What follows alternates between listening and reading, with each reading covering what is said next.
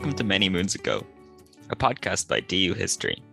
I'm Oshin, one of this year's second year reps, and today we're joined by Dr. Andrew Snedden, a lecturer in history in Ulster University.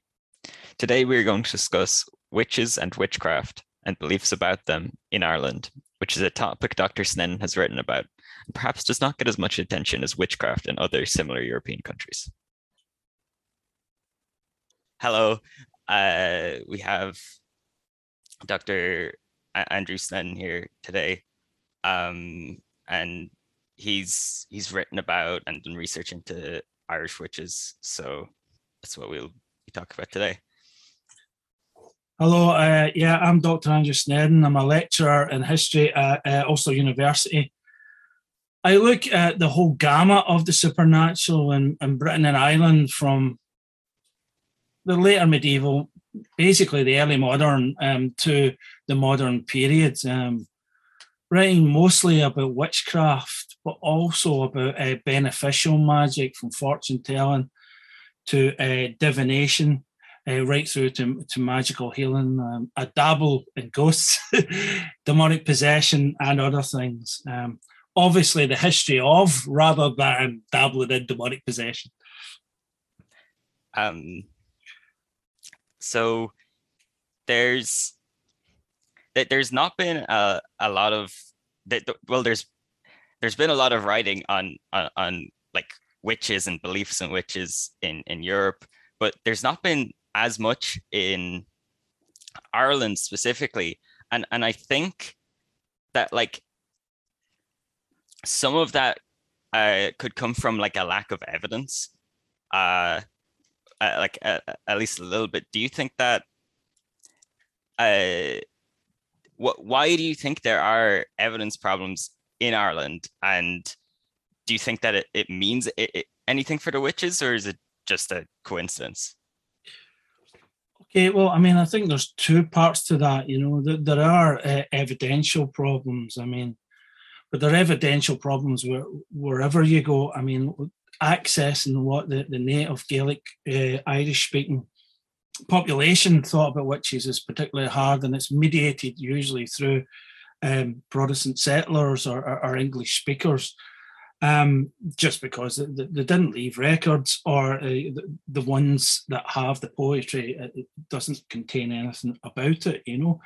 So it's mediated, um, and so we, we get a, a, picture of what they believe through that, and we but the actual witch trials that happened under the 1586 um, Irish witch trial are among the most um, well documented in the whole of uh, the history of early modern witchcraft uh, in Britain.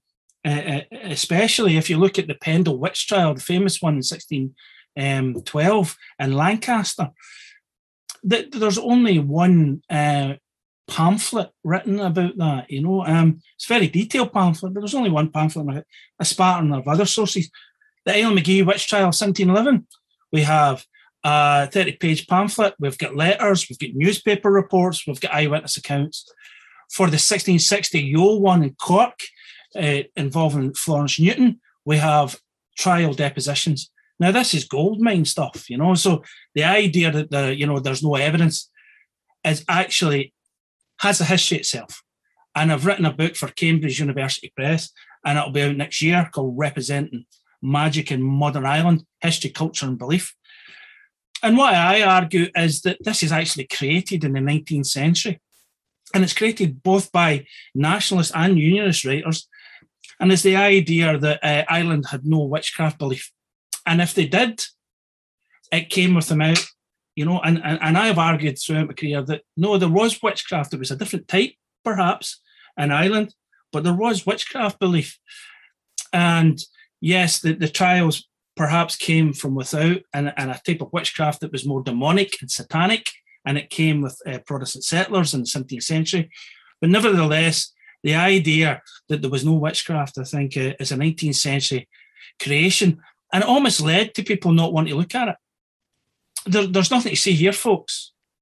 You know, and especially my research has taken this into the 19th and 20th century. So if we say that there's not much evidence for uh, the history of witchcraft, in the early modern period among the Irish speakers and, and, and um, the Catholic population. Well, there certainly is in the 19th and the 20th century. You get it in the Irish folklore collection, you know, the butter witchcraft beliefs, but they're merging more with the kind of frightening witchcraft, you know, of Protestant settlers. And you get it throughout the 19th century because there's no witchcraft uh, uh act after 1821, right? So between 1586 and 1821, it's a crime to be a witch, you know, to, create, uh, to harm using magical means as defined by the, the, the, trial. And that's taken away in 1821. But for the next hundred years, um, all over Ireland and all four provinces, uh, people are accusing each other of witchcraft, uh, of harming them, and they react in a number of ways. They go to uh, magical healers, charmers for cures, or they go to cunning folk who are multifarious magical practitioners who do a lot of things for a fee. A very famous one's Biddy Early. Um, and they also because they can't prosecute them anymore, which would stop the attack. So what they do is they beat them up, they hit them with um, their fists, they slander them, they hit them with, with um, uh, razors, they hit them with farm implements. It's usually happening in smallholders in the 19th century in rural areas. So it's there in the early modern period. It's there in the in the 19th century. Um, so that to cut a long story short, is there a problem with the evidence? yes and no. And the idea that you can't study Irish witchcraft has a history, it's a construct. Um, that's very interesting. Um, you mentioned uh, you mentioned cunning folk in there. Um, yes. I could you go a bit into to cunning folk and like their that belief in Ireland and like that kind of like the connection that they had with witches?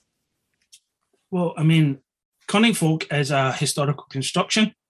Uh, some people call them um, uh, service magicians. they have all ser- uh, different names in Irish and in English, and um, the um, the early modern period and the modern period.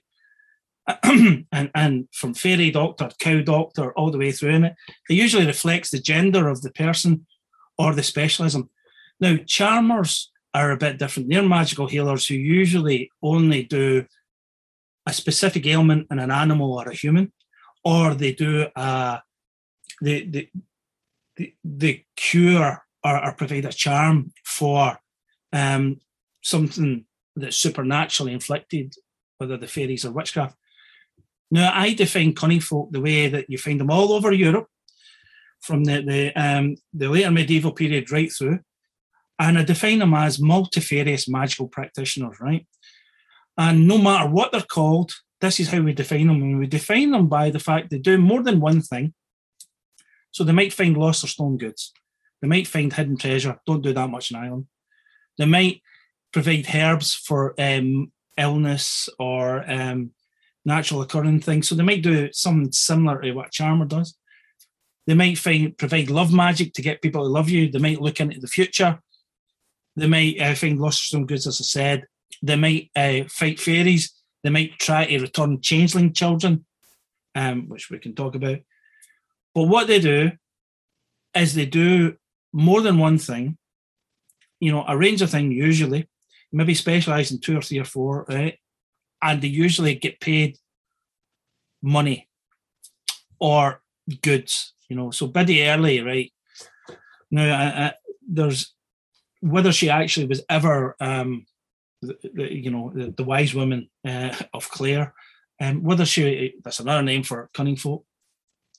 Um, so whether she ever get prosecuted for it uh, in the 19th century um, by disgruntled clients, we don't know. But what she did was she took payment in whiskey because during the 19th century, cunning folk are increasingly being brought before um, the lower courts, so the petty sessions, you know, uh, helped by a, a, more embedded police force, and the, and they're brought before the petty sessions by disgruntled clients, and so what you get done for is fraud or taking money under false pretenses. So that's why Biddy Early get paid in whiskey. She used to let them uh, leave it at the door. So cunning folk usually have an intimate relationship with witchcraft. You know, um, people in early modern, you know, people or historians, you know, have argued against the idea that you know they're white witches because they're very grey witches if they're anything right? Because it's often they're up to their necks and either uh, facilitating a prosecution for witchcraft that might lead to an execution uh, during the early modern witch hunts that cost 40 to 50,000 lives or you know the the the the, the, the detect it as well so they actually say to people who come to them is that witchcraft and they you know maybe examine the urine or do something else and say yes it is witchcraft can you find who it is? Yes, I can. I can use sympathetic magic to find the witch.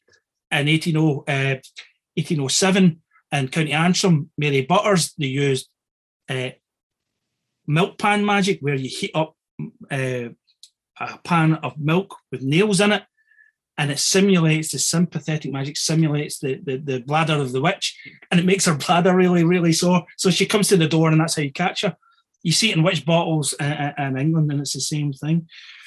So they help detect witches. They help pinpoint it. They help fight it at a distance as well. You know, so they can help you counter it. They they give you uh, protective magic, apotropaic magic as well uh, to fight witches. So every part of the process in the early modern period, and even in the um, the 19th century in Ireland, you know, they're involved. They're intimately related they do a, lot, a number of things, but they fight fairies and they fight witches, especially fairies in, in, in Roman Catholic Irish speaking places or where it was spoken.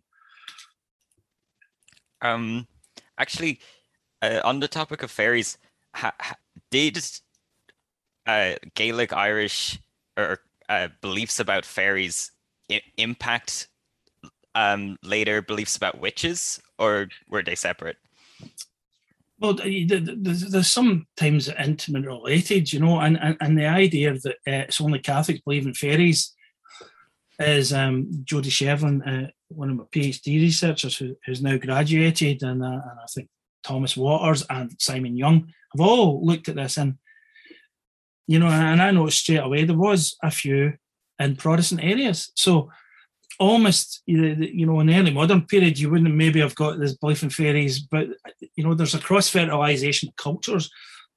And so you get a few um, people um, protestants murdering usually kids i mean because what they're trying to do is get the fairy the fairies to return the healthy child back to them and so they, they can feed it um, noxious substances or they can treat it to fire and this will return it. Now, you've heard of, you know, uh, maybe uh, Bridget Cleary and Tipperary in 1896. Um, now, that is not typical, you know, typical is, is infants or small children, you know, and, and there's trials for that through the 19th century.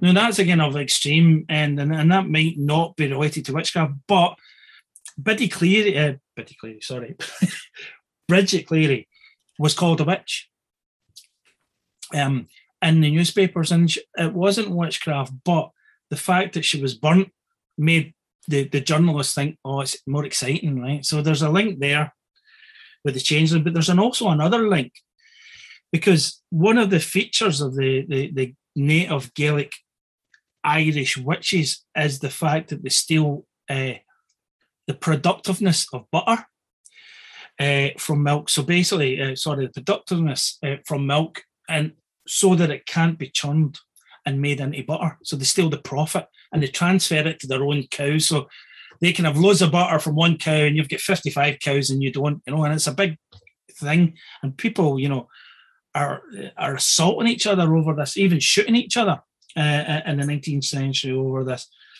And so that is one of the other ones. And transmogrifying, changing, shapeshifting into a hare to steal it straight from the cow. That's another belief. You don't see it as much in the 19th century, but it's there. But fairies can also do this. Fairies can also magically steal butter, the productiveness, and they can also magically steal milk. So there's a kind of crossover as well. And people have argued why didn't that kind of uh, the, the witch figure who's worshipping Satan, who kills everything and everybody in the early modern period, and that's the one who's put to death throughout Europe, rather than this kind of butter stealing witch. Why did that not come in to Ireland during the later medieval and early modern period? And one of the arguments Ronald Hutton put forward was the the idea where they already had fairies who were doing, you know, the things that witches are already um, blamed for. But I think another reason is just the, the, the language barrier that a lot of the demonological ideas weren't coming through in, uh, in literature and pamphlets and maybe from the clergy uh, uh, as well. So I think dissemination there is, is key as well. So just to recap then, fairies and witchcraft, yeah, and the butter stealing witches, they're, they're and they can be related in the kind of uh, the popular press through like changeling crime as well. I you, you were talking there about out the like the barrier in like uh the kind of the demon like Satan worshipping witch not really crossing over to Gaelic Irish, but but how much did the the idea of that butter stealing witch did did, did any of that cross over into the kind of like Protestant settler population? Was there like a crossover of ideas there, or were they mostly separate? Yeah, I mean, so wherever you go, I mean, if you look at Poland in the early modern period, what they have, they have butter stealing witches, and they have them in Iceland as well, and other Scandinavian countries, you know. But in Poland, they, are not actually prosecuted, right? Because they're not much of a threat until they start becoming a wee bit more demonic, you know. And, and, and I know the Ronald Hutton, you know, you kind of argued something different, but when they become more demonic, they're more of a threat, right? And um, and what you get in the 19th century is a kind of the Gaelic butter stealing, which becoming more of a threat in uh, Catholic culture because it, it, almost imbibes some of this Protestant. So the witches are not just like stealing milk and butter at times of ritual year, but can also kill and harm the livestock and maybe even humans. And in the Protestant culture, you know, they are increasingly stealing milk and butter by the late 18th century. You start seeing it in the, the church courts.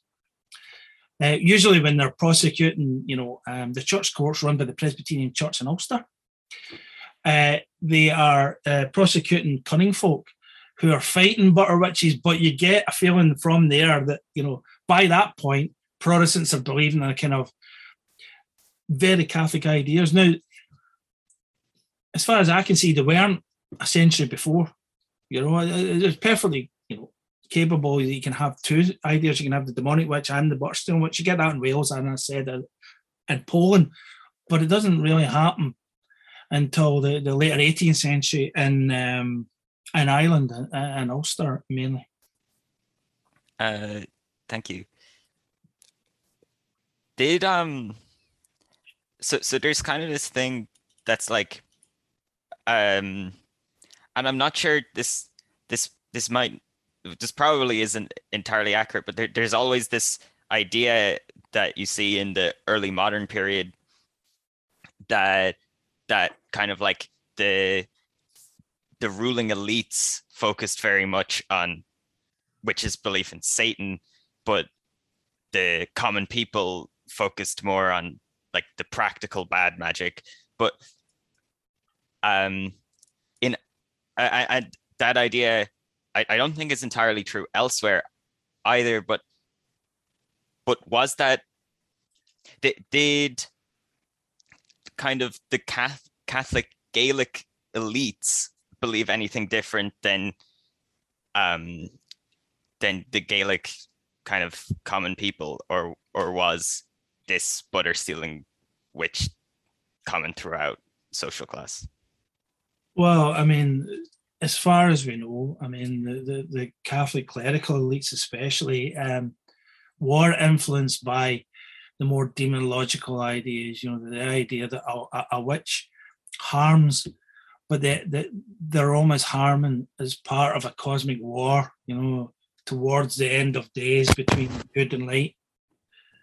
Um, Christianity and the world of Satan. They're, they're, they're almost inhabiting another world, and everything is directed against that, you know. Um, and even their magic's part of that, you know. And as you said, and very correctly, is we're you know moving away from these kind of because we have in cultural history anyway. I mean, the idea of elite and popular history. You know, there's more than one popular culture. There's popular cultures, and it obviously it's cut across by eh, you know region and gender and things like that. And, and elites are, are, are the same, and there is a cross fertilization as well. I mean, latest research in England would say that actually during the 17th century, popular belief becomes more demonic. You know, James Sharpe first um, argued this, and even more vehemently by Charlotte Rose Millar um, in a recent book. So there is this idea that becomes more demonic, but definitely Catholic elites in, in Ireland are more likely to see witches in this kind of wider kind of religious context.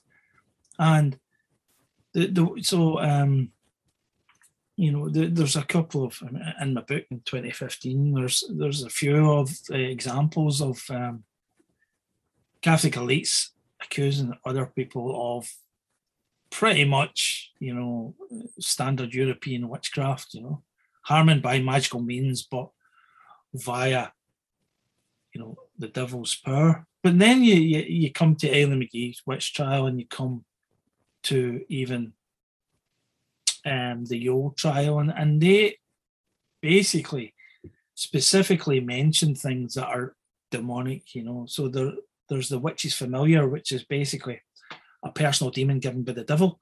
That's there, you know, and whether it's imposed from above, right, on a popular belief, it's hard to tell, but it's there. and it's there in the Youghal trial. And it's also there, you know, uh, through the demonic possession the, the, the symptoms of bewitchment are intimately related to demonic possession, you know, demons possession, you know, so there's a demonic element there. And, and again, in 1711 is the same. And there's one in 1698 in Antrim as well. Arguably, this is coming via the British Calvinist network from Scotland. You know, there's a spate of um, witch trials involving demonic possession from 1896 onwards. Eh, sorry, 1696 onwards, uh, and Ireland 1698, 1711. But even before then, the kind of England uh, has um, demonic possession cases and um, that are actually witchcraft trials as well in the late 16th and early 17th century, and perhaps Youghal and Cork is a manifestation of this. So the there is, I think, there is a difference, but there's also, you know, cultures talk to each other. What were the different churches' attitudes about witches, and did they differ? And did they differ kind of like over time and location? Um, well, I mean, it, it depends where you look. I suppose. I mean, if you're looking closer to home, um, the church courts, the the apparatus whereby moral uh, health of of congregations for the Church of England, for example. In England, they're stopping looking at witch trials in, in the in the 1640s. They're stopping arbitrating, you know, uh, and and it's left, you know, mainly to the secular courts. Whereas in Scotland, there was always a kind of after the Reformation, and this is when you know the Witchcraft Act is brought into Scotland. After the Reformation, Scottish um, ministers and elders are the ones who actually gather the, the evidence, especially after 1591, gather the evidence to get to go a trial. You know, so you've got almost Presbyterian ministers acting as de facto witch hunters in, in a sense and, and, and gathering, helping to gather evidence. And so they can be very involved in the process. Now, this as they back away, you know, as the elites again are backing away from actively prosecuting. I mean, in Scotland, there's still trials going on, but the, the, there is a backing away from, you know, um, actively encouraging witchcraft accusation um, in the later 17th century. Although the church courts in Scotland are still arbitrating them up to the mid 18th century, but I think that needs to look at because the records are much better than they are in Ireland. But I think that would warrant more um, research in the future just to see when that stops.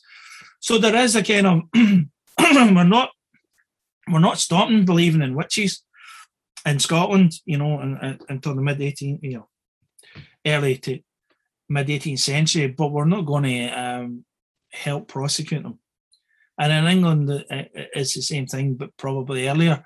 And in Ireland, as far as we know, um, the records were destroyed in 1822, you know, for Church of Ireland, you know, because that's where the, um, in the four courts in Dublin, it's where um, Church of Ireland records. Now, we do have one or two consistory court books, so church court books, and they seem to be handling them up to, you know, the, the early 18th century, arbitrating them. So I actually stopping them going any further by, you know, making the accuser and the accused make up rather than go to court with it. And exactly the same thing, and we've got more evidence of that is happening in the Presbyterian Church.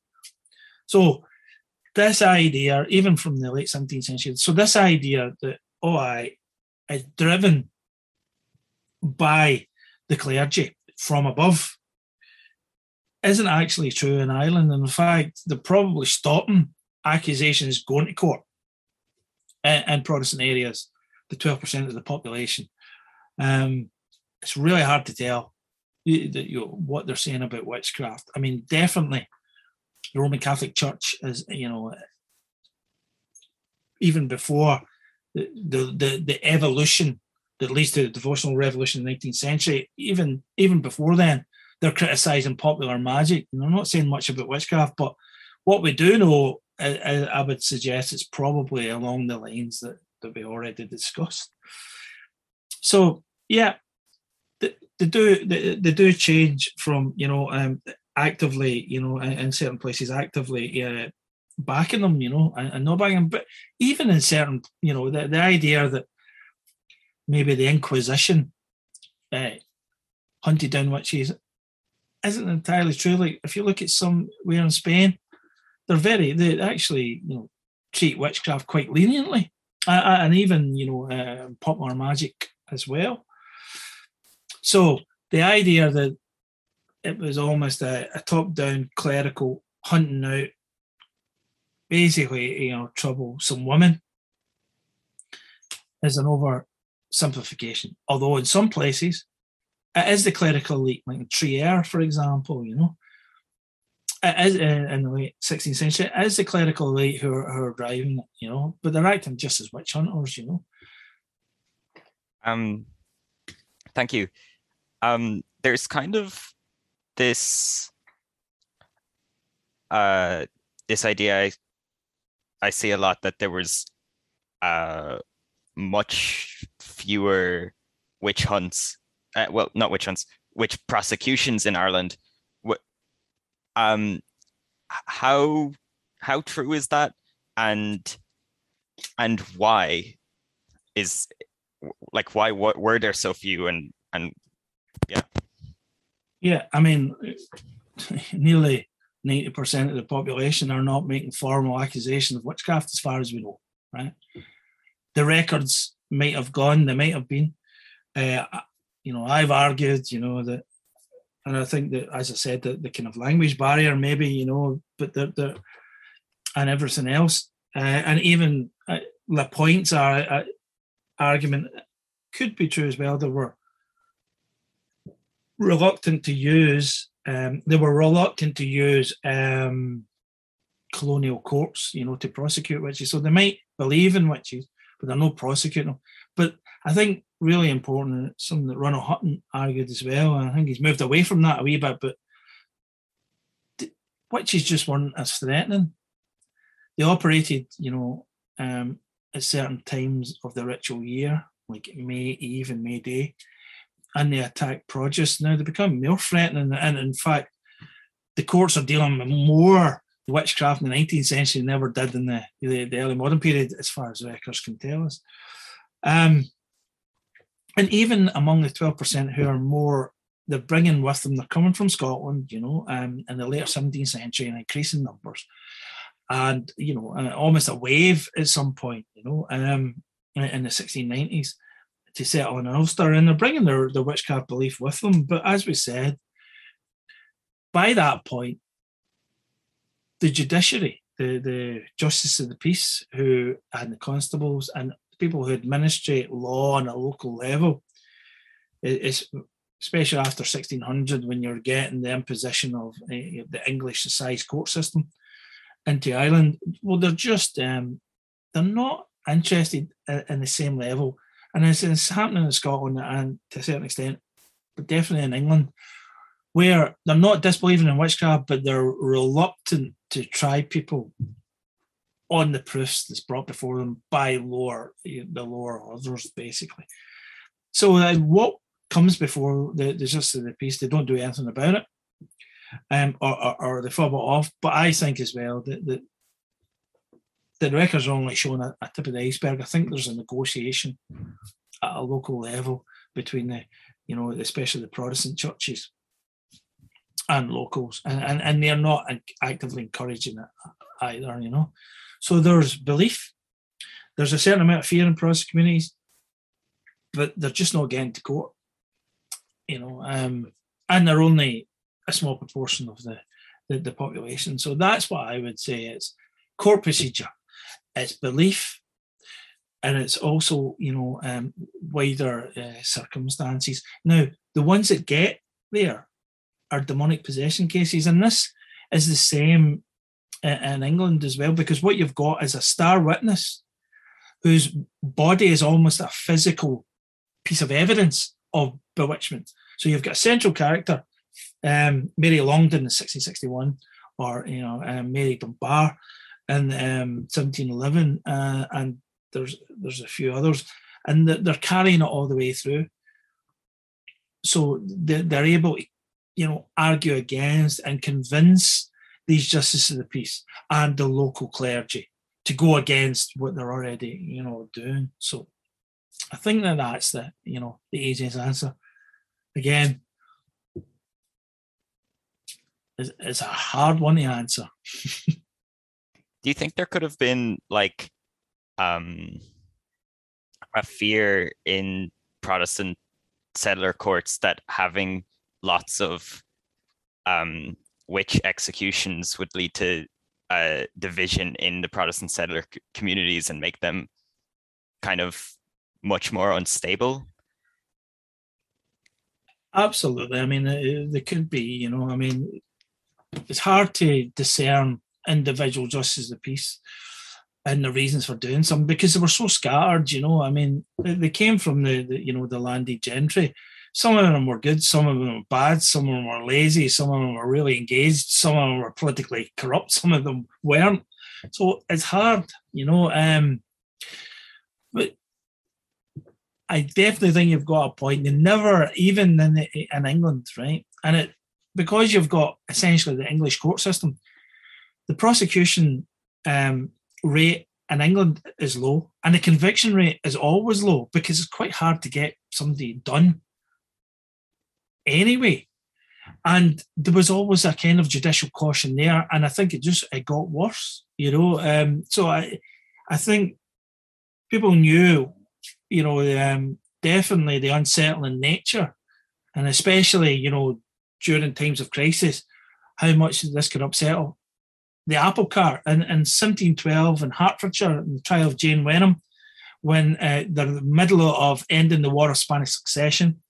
Uh, rents are going up. There's people protesting the war. Whig and Tories are at each other's throat.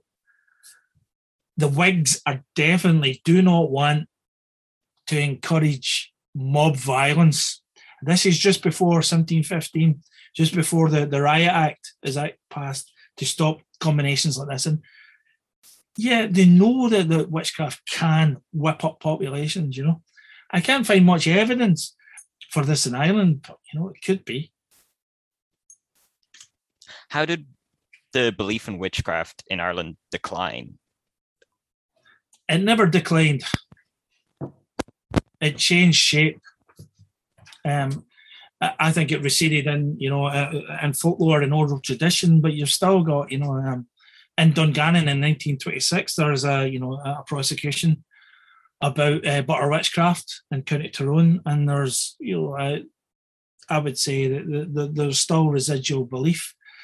Um, it might have diminished, you know, as the 20th century, you know, decreased, but witchcraft is still there in the 19th century. So, so this idea, right, that that modernity is disenchanted, that modernity is secular, it's scientific, it gets rid of the spiritual, it gets rid of the supernatural. You know, this way, you know, Max Weber, this Weberian idea of disenchantment is um what's the word? Nonsense.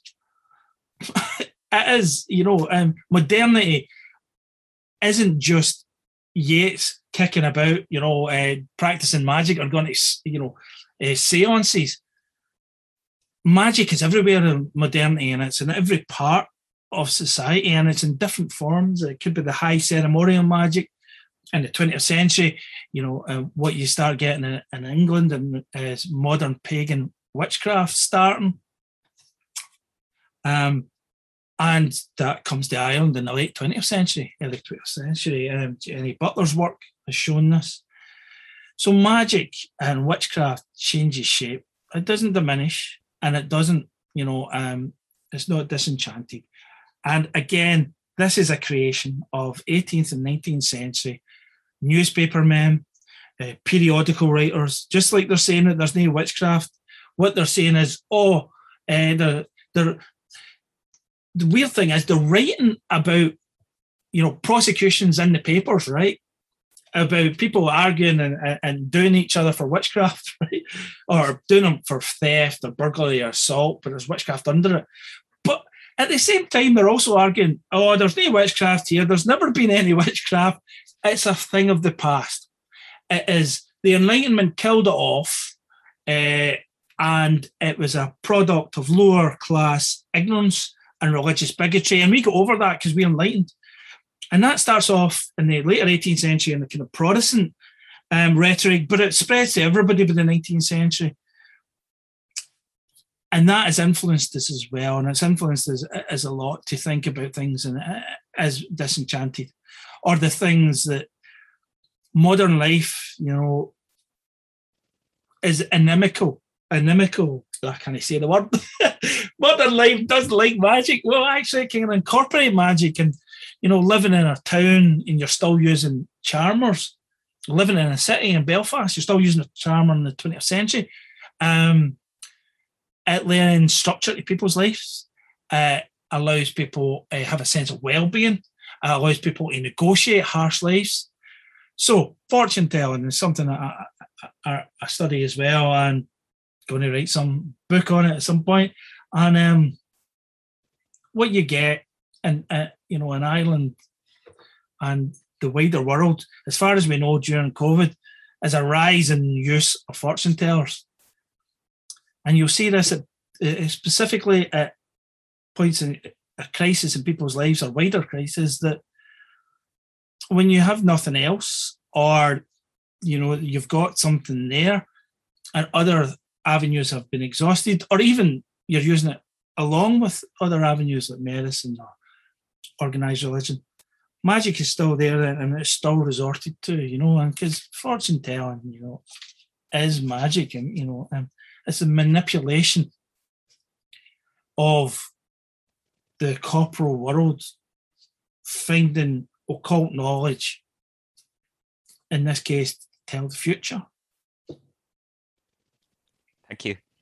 Um, uh, and now just to finish it off, was the Irish experience with witches, what was it really exceptional because or how like how much of that idea is a myth that that it was very that that it was very different about witches in Ireland? Or is it kind of different all over Europe? Well I mean Ronald Hutton again has uh, has looked at this right? And uh, how you there's no witch trials right? There's very few witch trials but there's witchcraft everywhere. He had five markers for a global witch whether it's prehistoric times right through it, right? And you know the the harm they sometimes do higher power they use uh, occult means. There's five markers, and wherever you look in the early modern period modern period, there is a mark, those markers fit onto witchcraft beliefs as far as we can say. So, you know, the idea that it was different. Well, no, not in a sense, because they had witchcraft belief. You know, might have been different and different people, and it, and it definitely was dynamic and changed over time, which is like everywhere else. And you have countless, wherever you're looking at, whatever society, there'll be notions of people who harm using magical means, you know, and with those uh, caveats, witches, right? And wherever you look, you, you'll have them, and you will have them in societies where people do not prosecute them, so or, or, or persecute them. And then you've got societies where they're gung ho, and you know they do either through state means, like in the early modern period, or through informal means in the 19th century. So you have um, a situation in Ireland where, yeah, it could be mapped in different places. You know? In the early modern period, you've got certain people who, who prosecute them and believe in witches, and you've got other ones who have a low sense of threat but still believe in them and don't prosecute them. And then in the 19th century, they're trying to you know prosecute them, but through other means because there's no witchcraft trial, uh, witchcraft act. You know, so it changes, but it's um, it's not exceptional. Thank you. Um, this has been this has been a very interesting talk. Yeah, I've really enjoyed learning about like witches in Ireland because yeah, it, it interests me. Stuff well, I'm, I'm I'm glad you enjoyed it. It's um it's a topic in, in, in magic itself is a topic that you know I think uh, you know still have some legs in it, but the wider magical culture of Ireland certainly does. Thank you. That was Dr. Andrew Sneddon, and I hope you enjoyed this episode on witchcraft belief in Ireland.